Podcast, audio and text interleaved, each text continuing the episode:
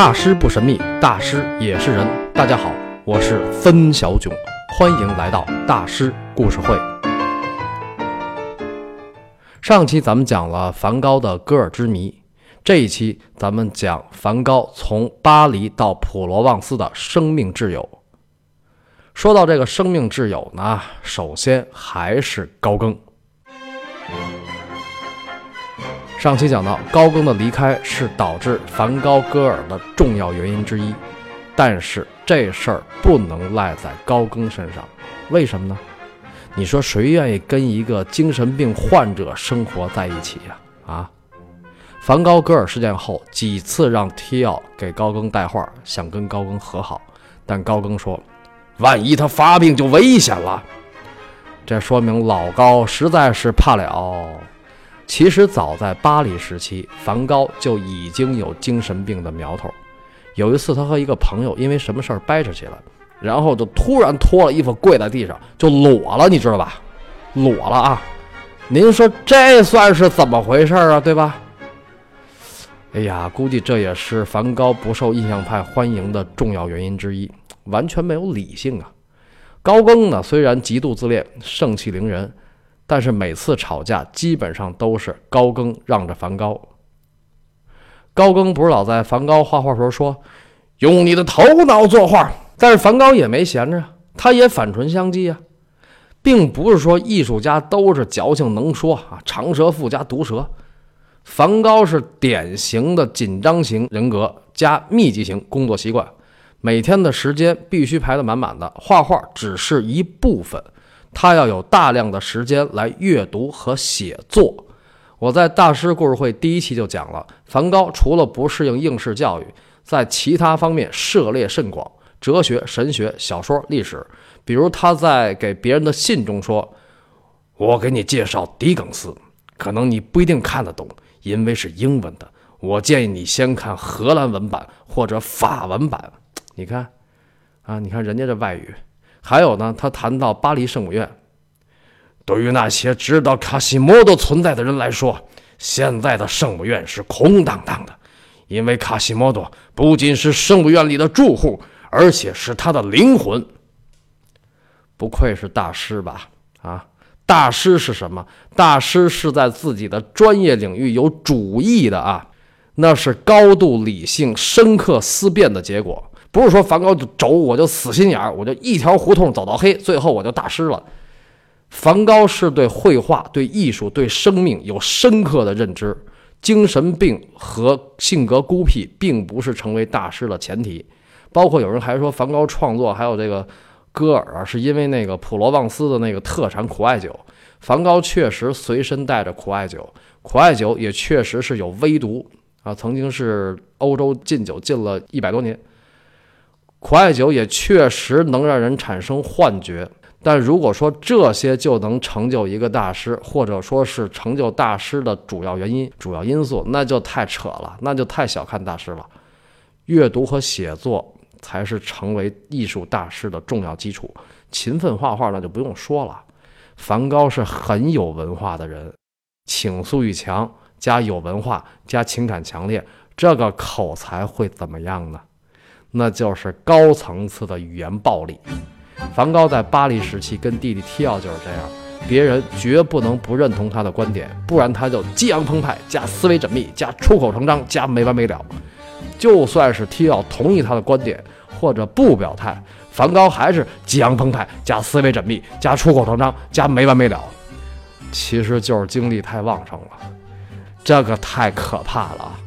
所以高更每次一预感到梵高即将激昂澎湃、思维缜密、出口成章，梅梅老师，高更就马上说：“队长，你是对的。”这句话其实是当时一首流行歌曲的歌词儿，约等于 “stop”，打住。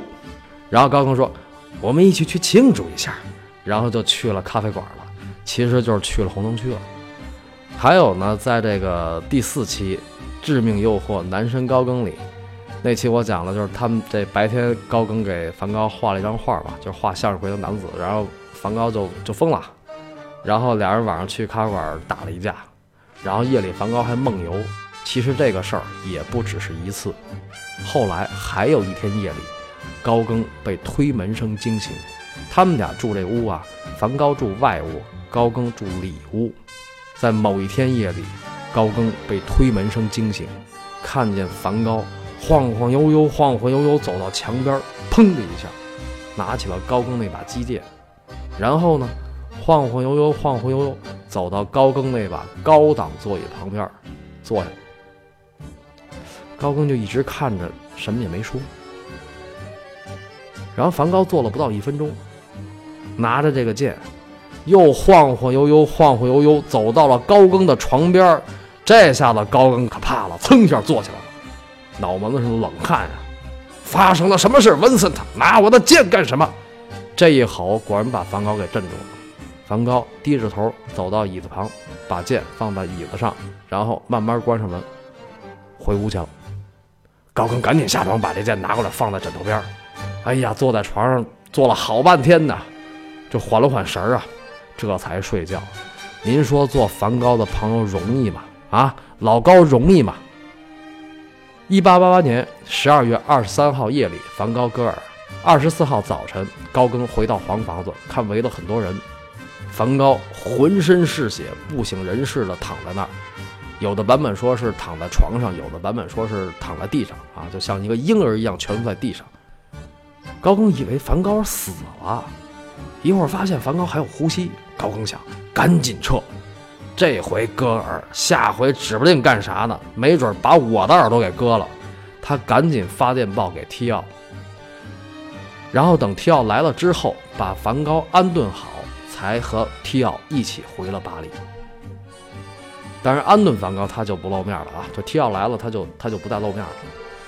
高更并非是无情无义，他只是不想再互相消耗。艺术家本来就是刺猬性格，何况梵高还是一只顶级刺猬，所以为了避免互相伤害，高更再也没有跟梵高见过面。但他一直想着梵高。从离开阿尔勒到梵高去世一年半的时间里，高更给梵高写了九封信，梵高回了三封。一八九零年二月，高更在信中还说两个人有住在一起的可能。对于梵高去世，高更也没有觉得意外。他说：“不管人们对他的死感到多哀伤，我并没有特别悲痛，因为我早就预料到了。我知道他苦苦的挣扎，想要与自己的疯狂抗争。死亡对他而言反而是好事，他终于不用再被折磨了。”哎呀，高更实在是很了解梵高啊，但终归相见不如怀念。梵高去世十一年后。也就是一九零一年，高更也画了一个向日葵系列，这是他专门托朋友从法国寄来的向日葵花种，在遥远的南太平洋的洪荒小岛塔希提，也叫大溪地。这个塔希提呢，基本上在大洋洲和南美洲的中间，离大洋洲近一点。他在遥远的塔希提自己种了一小片向日葵地，以此来缅怀梵高。那么这个向日葵系列，其中有两幅，是一个椅子上放了几株向日葵，然后椅子背儿上搭了一块白布。有人把这组就是有椅子的这个向日葵，叫椅中向日葵或梵高的座椅。向日葵、椅子、白布说明了什么？还有一幅就是一个盆装的向日葵放在桌上，花盆的前边有一个碗和一株平放的大向日葵。背景的墙上贴着两幅画，这幅画的名字叫《自然而死的愿望》，这都是有隐喻的啊。大家觉得梵高是孤独的，其实真正孤独的是高更。梵高的孤独是因为性格不成熟，不懂得如何跟别人相处，但是他的内心是渴望被别人接纳的。他想有很多的朋友，他也想有很多钱。所以，梵高的人生总是有点被动，但是高更是截然相反。高更的人生是主动的，他的朋友其实比梵高还少。高更开始不光是艺术家，他还是艺术家们的大客户。他收藏印象派的作品。四十岁以后，高更不断流浪到一个个原始小岛，然后中间回到巴黎，就看不上印象派的画了。然后因为这个跟整个印象派基本闹掰，高更无所谓，继续流浪。但是一个人总归是需要朋友的，见与不见，梵高都应该是他心中最重要的朋友。关于高更更多的事儿，咱们讲完梵高就讲高更，到时候细聊。又说了半天高更，那么除了高更，梵高还有没有其他的朋友？当然有。梵高去世的时候，还有两个巴黎时期的老朋友来参加了他的葬礼，一个是唐吉老爹，一个是画家吕西安。梵高在巴黎时期比较出名的油画里边有两幅是唐吉老爹的肖像。这个唐吉老爹呢是个画材店的老板，他是一个侠肝义胆的老愤青，痛恨资本主义，痛恨贫富差距，参加过巴黎公社，参加过巴黎街头的暴力革命，还被抓起来过。放出来之后呢，就在蒙马特尔区开了个小文具店。印象派这帮画家没火的时候，也就是没钱的时候，唐吉老爹经常对他们赊账，所以这个唐吉老妈就经常跟他吵架。唐吉老爹的审美眼光很高，在塞尚、毕沙罗没有成名的时候，唐吉老爹就断定他们必成大器。塞尚咱们讲过，后印象派的老大啊，高于梵高，高于高更。后印象派就是塞尚、高更、梵高他们仨。塞尚被称为现代绘画之父。那么毕沙罗是谁呢？毕沙罗是印象派的重要人物。一说起印象派，大家都说是什么莫奈呀、马奈呀，没错啊，莫奈、马奈那是印象派两个重要的代表和创始人。但是那是指的学术成就。一个组织光有学术成就是不行的，你得推广啊，你得营销啊，你得搞活动拉赞助啊。这些事儿谁干？都是毕沙罗干。为什么呢？毕沙罗大帅哥，性格好，而且很有才华。梵高去世的时候，去参加葬礼的画家吕西安就是毕沙罗的儿子。因为毕沙罗当时已经六十多岁了，身体不适就没有去。毕沙罗其实是梵高的前辈。唐吉老爹曾经一连几年生意都不好，是毕沙罗主动提出把自己的画交给唐吉老爹代理。你想那么牛的一个大画家，把自己的作品交给一个底层地区的一个小画材店的老板去代理，因为当时这个毕沙罗的油画在巴黎美术界已经是畅销品了。唐吉老爹因此渡过难关。这个毕沙罗还是很有格局的啊，非常有人格魅力的一个人。那么在巴黎时期，梵高除了唐吉老爹、毕沙罗父子，还有一个重要的朋友。就是点彩派的创始人希涅克。希涅克比梵高小十岁，出身富家，博学多才，积极向上，开朗好斗，还是个航海家。这一听就是一个纯爷们儿啊，就是一个雄性的行动派。点彩派呢，也叫新印象派，和梵高、高更、塞尚的后印象派一样，都是从印象派发展过来的。希涅克跟梵高关系非常好。梵高在阿尔勒医院住院期间，希涅克还专程去看望过他。梵高一看希涅克来了，非常高兴啊，当着希涅克的面一口闷了一壶牛栏山二锅头，不是，闷了一壶一小壶画油画起稿用的松节油。这希涅克拦也拦不住。梵高个儿住院没两天，主治医师雷伊就给提奥写了一封信说。他的精神状况自周三，也就是十二月二十六号，自周三起开始恶化。前天他钻进了另一名患者的被窝，不肯离去。这个事儿得说清楚点啊！要光说他钻被窝这事儿，我倒不觉得是梵高病情恶化。为什么呢？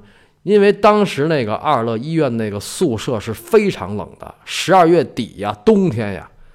而且呢，暖气虽然是法国人发明的，而且十九世纪末蒸汽和热水供暖逐渐成为主流，但是1889年的冬天的阿尔勒医院还是非常冷的。梵高有幅作品叫《阿尔勒医院的宿舍》，画的是一个长条形的大开间儿，中间一条大通道，两边都是连排的床位，每边应该是二十多个单人床。每个床位上面呢，有一个像这个简易洗浴那样的一个转角的一个门帘儿。整个房间只有中间的这个大通道啊，在这个通道的中间有一个取暖设施，我看着好像是个大炉子啊，就算是暖气也不会暖和，因为这屋子太大了。而且这个画里边的病人基本上都戴着帽子啊，这大冬天的，然后这个这幅画是浅蓝色的背景，整个画面给人的感觉就是冷酷啊，不是冷酷到底，就是冷酷啊，就是放那个猪肉什么的那种啊。你想这又是冷酷，然后这个床位之间又是就一门就一帘儿隔着，那那可不就钻被窝吗？估计别的病人也干过这事儿。这以上说的几个都是梵高巴黎时期的朋友。梵高的二时期，除了高更，还有没有其他的朋友呢？上期我讲过，二人是排外的，但是在所有的二人当中，有两个人对梵高是相当够意思。就是邮差卢兰父子，约瑟夫·卢兰和阿曼达·卢兰。这个约瑟夫·卢兰是这个父亲啊。这个卢兰呢，有的也翻译成呃鲁兰、鲁林啊，或者吕林。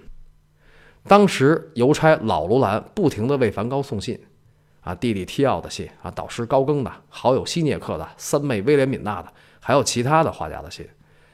一来二去，老卢兰发现这个。古怪的年轻艺术家其实很单纯、很善良，就特别喜欢梵高。梵高戈尔住院之后，老卢兰还经常去打扫他的黄房子。后来梵高离开阿尔后，老卢兰还特意去看望过他。在《挚爱梵高》的电影里，老罗兰的儿子阿曼达，就是那个穿黄衣服的那个年轻邮差，还调查了梵高的死因。梵高也给阿曼达画过肖像。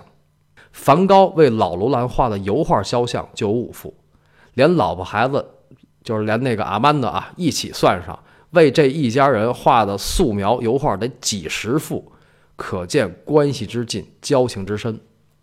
在二时期的初期，二人就普遍对梵高没有好感，排外是二的传统，而且梵高确实是其貌不扬，行为古怪，所以无论走到哪儿，都有人对他指指点点。那么，戈尔事件发生后呢？阿尔人民也着实是觉得梵高很恐怖。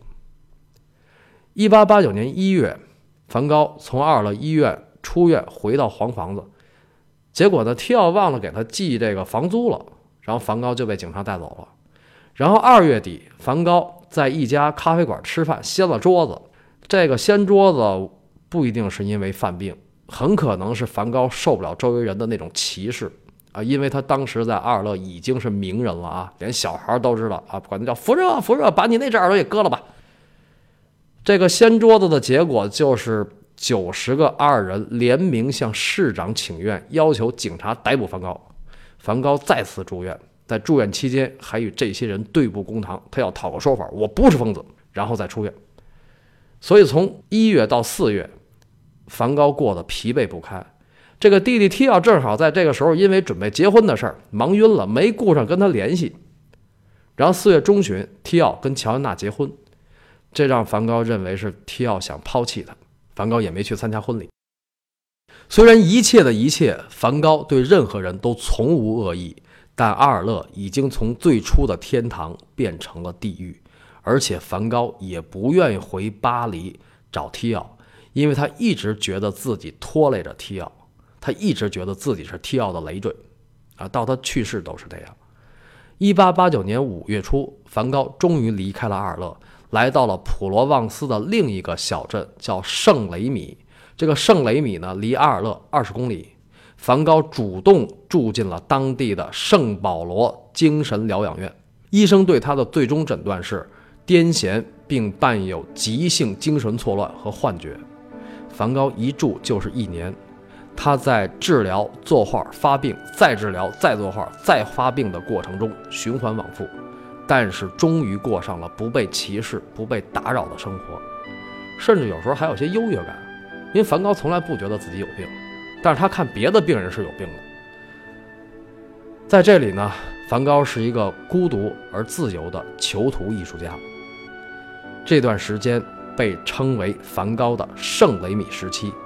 传世之作《星空》也叫《星月夜》，星夜就是在这儿完成的。目前是纽约现代艺术博物馆的镇馆之宝。一年后，梵高貌似康复，出院后又回到了巴黎。两个半月后，梵高去世。梵高之死现在已经证明不是自杀。那么大师的真正死因是什么呢？他是如何度过最后的两个半月的？下周三晚六点，森小囧在喜马拉雅大师故事会继续为您讲述梵高的故事，奥维尔大师的最后时光。